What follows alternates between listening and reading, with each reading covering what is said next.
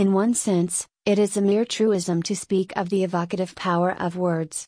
The olden efficacy of subtly woven spells, of magic formulas and incantations, has long become a literary metaphor, though the terrible reality which once underlay and may still underlie such concepts has been forgotten. However, the necromancy of language is more than a metaphor to Sir Roderick Hagdon, the scars of fire on his ankles are things which no one could possibly regard as having their origin in a figure of speech. Sir Roderick Hagdon came to his title and his estate with no definite expectation of inheriting them, nor any first-hand knowledge of the sort of life and surroundings entailed by his inheritance. He had been born in Australia, and though he had known that his father was the younger brother of Sir John Hagdon, he had formed only the vaguest idea of the ancestral manor, and the interest that he felt therein was even vaguer. His surprise was little short of consternation when the deaths of his father, of Sir John Hagdon and Sir John's only son, all occurring within less than a year, left clear his own succession and brought a letter from the family lawyers informing him of this fact, which otherwise might have escaped his attention. His mother, too, was dead, and he was unmarried, so, leaving the Australian sheep range in charge of a competent overseer, he had sailed immediately for England to assume his hereditary privileges. It was a strange experience for him, and, strangest of all, in view of the fact that he had never before visited England, was the inexplicable feeling of familiarity aroused by his first sight of the Hagdon Manor. He seemed to know the farmlands, the cottages of the tenants, the wood of ancient oaks with their burdens of druidic mistletoe, and the old manor house half hidden among gigantic yews, as if he had seen them all in some period that was past recollection. Being of an analytic trend, he attributed all this to that imperfect simultaneousness in the action of the brain hemispheres by which psychologists account for such phenomena. But the feeling remained and grew upon him, and he yielded more and more to its half sinister charm, as he explored his property and delved in the family archives. He felt also an unexpected kinship with his ancestors, a feeling which had lain wholly dormant during his Australian youth. Their portraits, peering upon him from the never dissipated shadows of the long hall wherein they hung, were like well known faces. The manor house, it was said, had been built in the reign of Henry VII. It was mossed and lichened with antiquity, and there was a hint of beginning dilapidation in the time worn stone of the walls. The formal garden had gone a little wild from neglect, the trimmed hedges and trees had taken on fantastic sprawling shapes, and evil, poisonous weeds had invaded the flower beds. There were statues of cracked marble and verdigris-eaten bronze amid the shrubbery, there were fountains that had long ceased to flow, and dials on which the foliage intercepted sun no longer fell.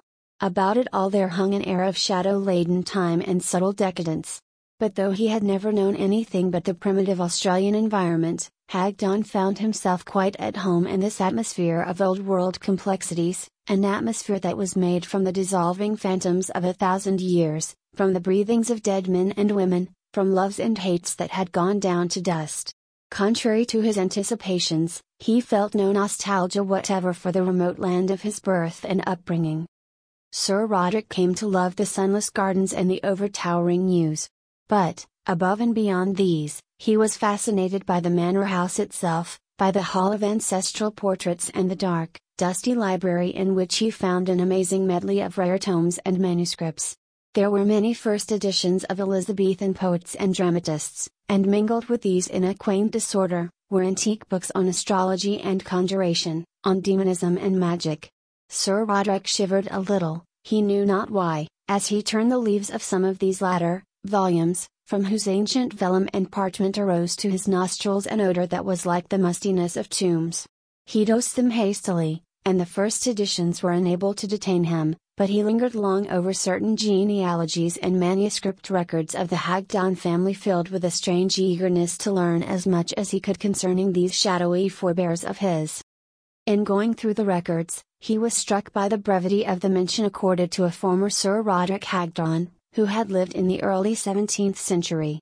All other members of the direct line had been dealt with at some length, their deeds, their marriages, and their various claims to distinction, often in the role of soldiers or scholars, were usually set forth with a well nigh vainglorious unction. But concerning Sir Roderick, nothing more was given than the bare dates of his birth and death, and the fact that he was the father of one Sir Ralph Hagdon. no mention whatever was made of his wife.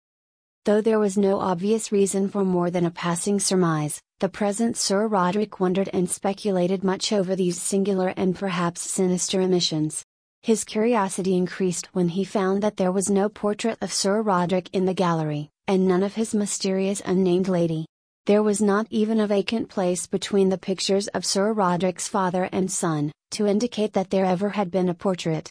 The new baronet determined to solve the mystery, if possible, an element of vague but imperative disquietude was now mingled with his curiosity.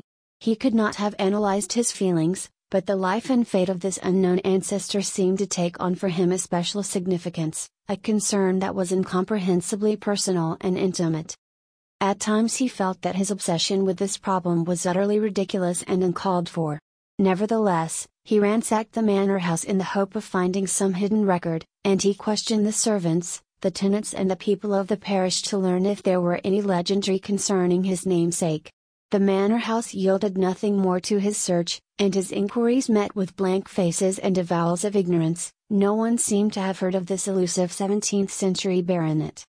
At last, from the family butler, James Warden, an octogenarian who had served three generations of Hagdons, Sir Roderick obtained the clue which he sought.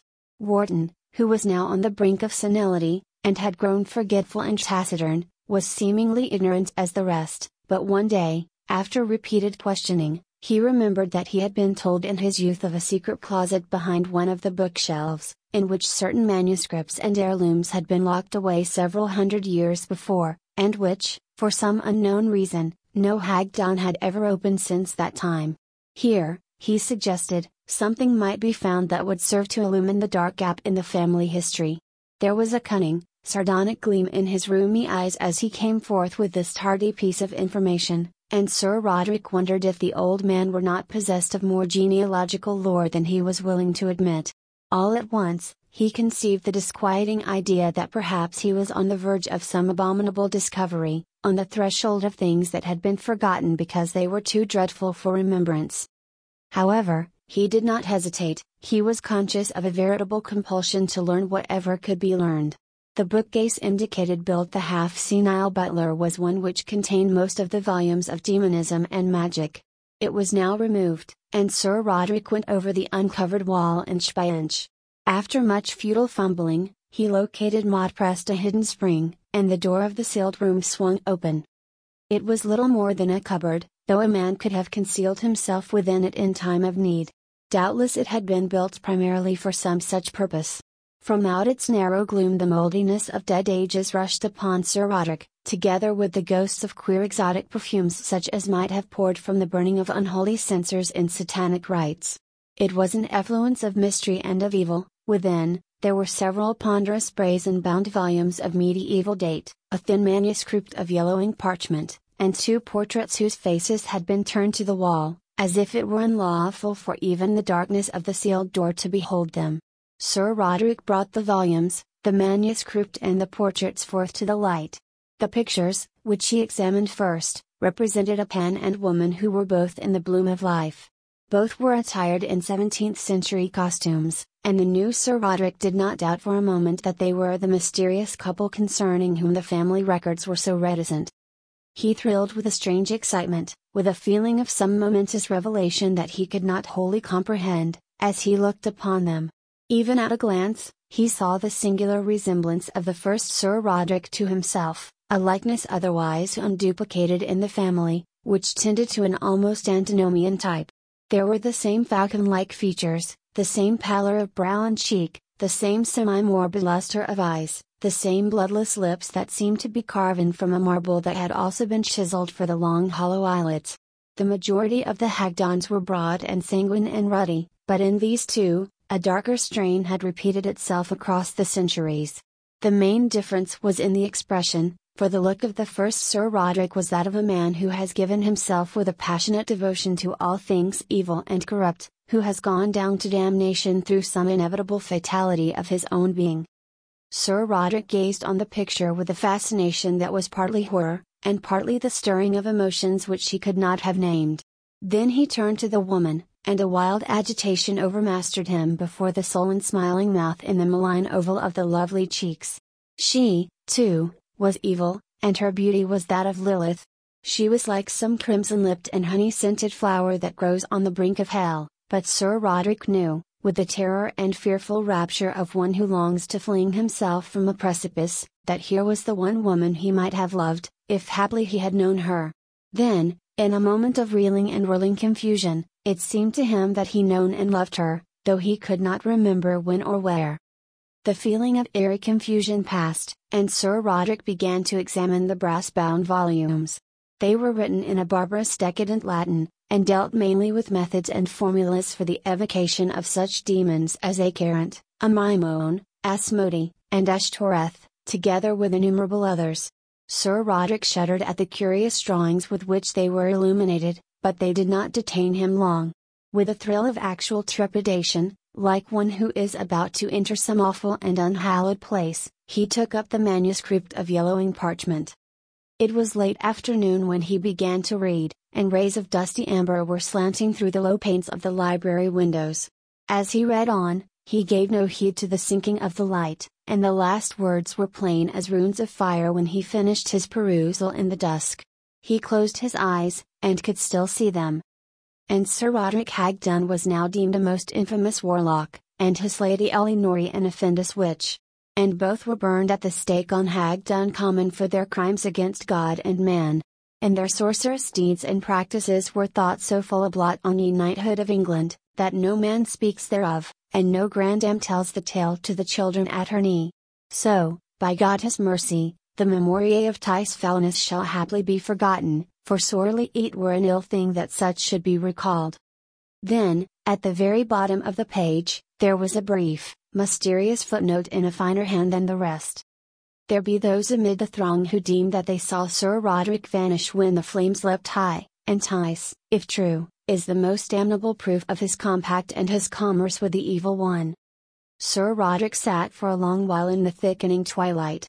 He was unstrung, he was abnormally shaken and distraught by the biographical record he had just read, a record that had been written by some unknown hand in a bygone century. It was not pleasant for any man to find a tale so dreadful amid the archives of his family history. But the fact that the narrative concerned the first Sir Roderick and his Lady Eleanor was hardly enough to account for all the spiritual turmoil and horror into which he was plunged. Somehow, in a way that was past analysis, that was more intimate than his regard for the remote blot on the Hagdon name, he felt that the thing concerned himself also. A terrible nervous perturbation possessed him, his very sense of identity was troubled, he was adrift in a sea of abominable confusion, of disoriented thoughts and capsizing memories. In this peculiar state of mind, by an automatic impulse, he lit the floor lamp beside his chair and began to reread the manuscript. Almost in the casual manner of a modern tale, the story opened with an account of Sir Roderick's first meeting, at the age of 23, with Eleanor Davenant, who was afterward to become his wife. This time, as he read, a peculiar hallucination seized the new baronet. It seemed to him that the words of the old writing had begun to waver and change beneath his scrutiny, that, under the black lines of script on yellowing parchment, the picture of an actual place was forming. The page expanded, the letters grew dim and gigantic, they seemed to fade out in midair, and the picture behind them was no longer a picture, but the very scene of the narrative. As if the wording were a necromantic spell, the room about him had vanished like the chamber of a dream, and he stood in the open sunlight of a windy moor. Bees were humming around him, and the scent of heather was in his nostrils.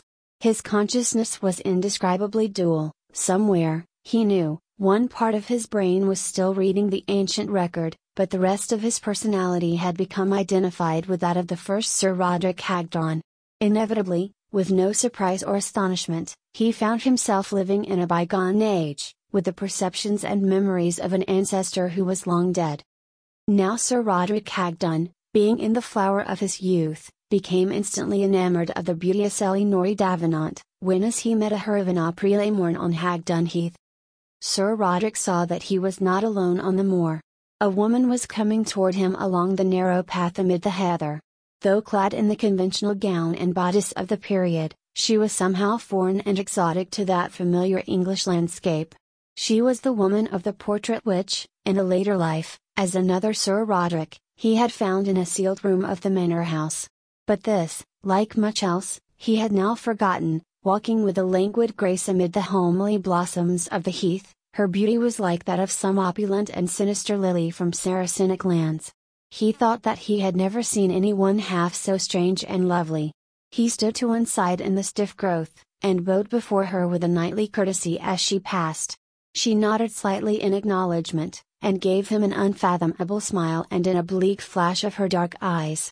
From that time, Sir Roderick was her slave and her devotee, he stared after her as she disappeared on the curving slope, and felt the mounting of an irresistible flame in his heart, and the stirring of hot desires and curiosities. He seemed to inhale the spice of a languorous alien perfume with every breath of the homeland air, as he walked onward, musing with ingenuous rapture on the dark, enigmatic beauty of the face he had seen. Now, in that queer necromantic dream, Sir Roderick seemed to live, or relive, the events of an entire lustrum. Somewhere, in another existence, another self was conning briefly the paragraphs which detailed these events, but of this he was conscious only at long intervals, and then vaguely. So complete was his immersion in the progress of the tale, as if he had drunk of that lethe which alone makes it possible to live again, that he was untroubled by any prevision of a future known to the Sir Roderick who sat rereading an old manuscript. Even as it was written, he returned from the moor to Hagdon Hall with the vision of a fair stranger in his heart. He made inquiries concerning her, and learned that she was the daughter of Sir John Davenant, who had but recently received his knighthood for diplomatic services, and had now taken up his abode on the state near Hagdon that went with his title. Sir Roderick was now doubly impelled to call on his new neighbours, and his first visit was soon repeated. He became an open suitor for the hand of Eleanor Davenant, and, after a wooing of several months, he married her. The passionate love with which she had inspired him was only deepened by their life together. Always her allurement was that of things half understood, of momentous revelations eternally half withheld.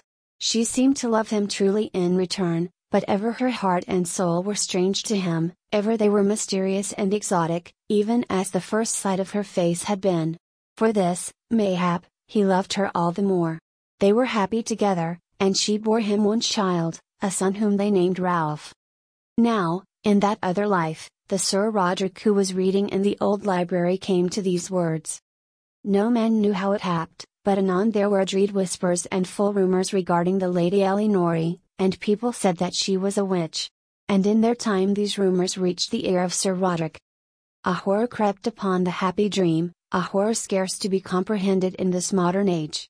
There were formless evil wings that came to brood above Hagdon Hall, and the very air was poisoned with malignant murmurs. Day by day, and night by night, the baronet was tortured with a vile, unholy suspicion of the woman he loved. He watched her with a fearful anxiety, with eyes that tried to discern a new and more ominous meaning in her strange beauty. Then, when he could bear it no longer, he taxed her with the infamous things he had heard, hoping she would deny them and by virtue of her denial restore fully his former trust and peace of mind. To his utter consternation, the Lady Eleanor laughed in his face, with a soft, siren like mirth, and made open avowal that the charges were true. And I trow, she added, that you love me too well to disown or betray me, that for my sake, if need be, you will become a veritable wizard, even as I am a witch, and will share with me the infernal sports of the Sabbat. Sir Roderick pleaded, he cajoled, he commanded, he threatened, but ever she answered him with voluptuous laughter and Circean smiles, and ever she told him of those delights and privileges which are procurable only through damnation, through the perilous aid of demons and succubi. Till, through his exceeding love for her, even as she had foretold, Sir Roderick suffered himself to become an initiate in the arts of sorcery, and sealed his own pact with the powers of evil, that he might in all things be made forever one with her that he loved so dearly. It was an age of dark beliefs and of practices that were no less dark, and witchcraft and sorcery were rampant throughout the land, among all classes. But in the Lilith like Eleanor there was a spirit of solace, depravity beyond that of all others, and beneath the seduction of her love the hapless Sir Roderick fell to depths wherefrom no man could return, and made mortgage of his soul and brain and body to Satan. He learned the varying malefic usages to which a waxen image could be put, he memorized the formulas that summon frightful things from their abode in the nethermost night, or compel the dead to do the abominable will of necromancers. and he was taught the secrets whereof it is unlawful to tell or even hint, and came to know the maledictions and infatuations which are lethal to more than the mortal flesh. And Hagdon Hall became the scene of pandemonian revels, of rites that were both obscene and blasphemous, and the terror and turpitude of hellish things were refluent therefrom on all the countryside. And amid her coterie of the damned, amid the witches and sorcerers and incubi that fawned upon her, the Lady Eleanor exulted openly, and Sir Roderick was her partner in each new enormity or baleful deed. And in this atmosphere of noisome things, of satanic crime and sacrilege, the child Ralph was alone innocent, being too young to be harmed thereby as yet. But anon the scandal of it all was a horror in men's souls that could be endured no longer, and the justice of the law, which made a felony of witchcraft, was called upon by the people of Hagdon. It was no new thing for members of the nobility to be tried on such a charge before the secular or ecclesiastical courts. Such cases, in which the accusations were often doubtful or prompted by mere malice, had sometimes been fought at length. But this time the guilt of the defendants was so universally maintained, and the reprobation aroused thereby so profound, that only the briefest and most perfunctory trial was accorded them. They were sentenced to be burnt at the stake, the sentence to be carried out on the following day. It was a chill, dank morning in autumn when Sir Roderick and Lady Eleanor were borne to the place of execution and were tied to their respective stakes, with piles of dry faggots at their feet. They were set facing each other, so that neither might lose any detail of their mutual agony. A crowd was gathered about them, thronging the entire common a crowd whose awful silence was unbroken by any outcry or murmur. So deep was the terror wrought by this infamous couple, that no one dared to execrate or mock them even in the hour of their downfall. Sir Roderick's brain was benumbed by the obloquy and shame and horror of his situation, by a realization of the ultimate depths to which he had fallen, of the bitter doom that was now imminent. He looked at his wife, and thought of how she had drawn him down from evil to evil through his surpassing love for her, and then he thought of the frightful searing pains that would convulse her soft body, and thinking of these he forgot his own fate. Then, in a dim, exiguous manner, he remembered that somewhere in another century there sat another Sir Roderick who was reading all this in an old manuscript. If he could only break the necromantic spell of the tale, and re identify himself with that other Sir Roderick, he would be saved from the fiery doom that awaited him, but if he could not deny the spell, he would surely perish, even as a falling man who reaches bottom in a dream is said to perish. He looked again, and met the gaze of the Lady Eleanor. She smiled across her bonds and faggots, with all the old seduction that had been so fatal to him. In the reattained duality of his consciousness, it seemed as if she were aware of his intention and had willed to deter him. The ache and anguish of a deadly lure was upon him, as he closed his eyes and tried very hard to picture the old library and the very sheet of parchment which his other self was now perusing. If he could do this, the whole diabolical illusion would vanish, the process of visualization and sympathetic identification which had been carried to an hallucinative degree, would return to that which is normally experienced by the reader of an absorbing tale. There was a crackling at his feet, for someone had lit the faggots, Sir Roderick opened his eyes a little, and saw that the pilot Lady Eleanor's feet had likewise been lit. Threads of smoke were rising from each pile, with tiny tongues of flame that grew longer momently. He did not lift his eyes to the level of Lady Eleanor's face. Resolutely he closed them again, and sought to resummon the written page.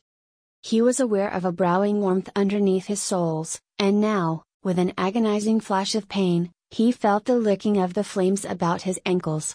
But somehow, by a desperate effort of his will, like one who awakens voluntarily from a clutching nightmare, he saw before him the written words he was trying to visualize. And both were burned at the stake on Hagdon Common for their crimes against God and man. The words wavered, they receded and drew near on a page that was still dim and enormous. But the crackling at his feet had ceased, the air was no longer dank and chill, no longer charged with acrid smoke. There was a moment of madly whirling vertigo and confusion, and then Sir Roderick's two selves were reunited, and he found that he was sitting in the library chair at Hagdon, staring with open eyes at the last sentences of the manuscript in his hands. He felt as if he had been through some infernal ordeal that had lasted many years, and he was still half obsessed by emotions of sorrow and regret and horror that could belong only to a dead progenitor. But the whole thing was manifestly a dream, albeit terrible and real to a degree that he had never before experienced. He must have fallen asleep over the old record. But why, then, if it were only a dream, did his ankles still pain him so frightfully, as if they had been seared by fire? He bent down and examined them, beneath the 20th century hose in which they were attired, he found the upward flaring marks of recent burns.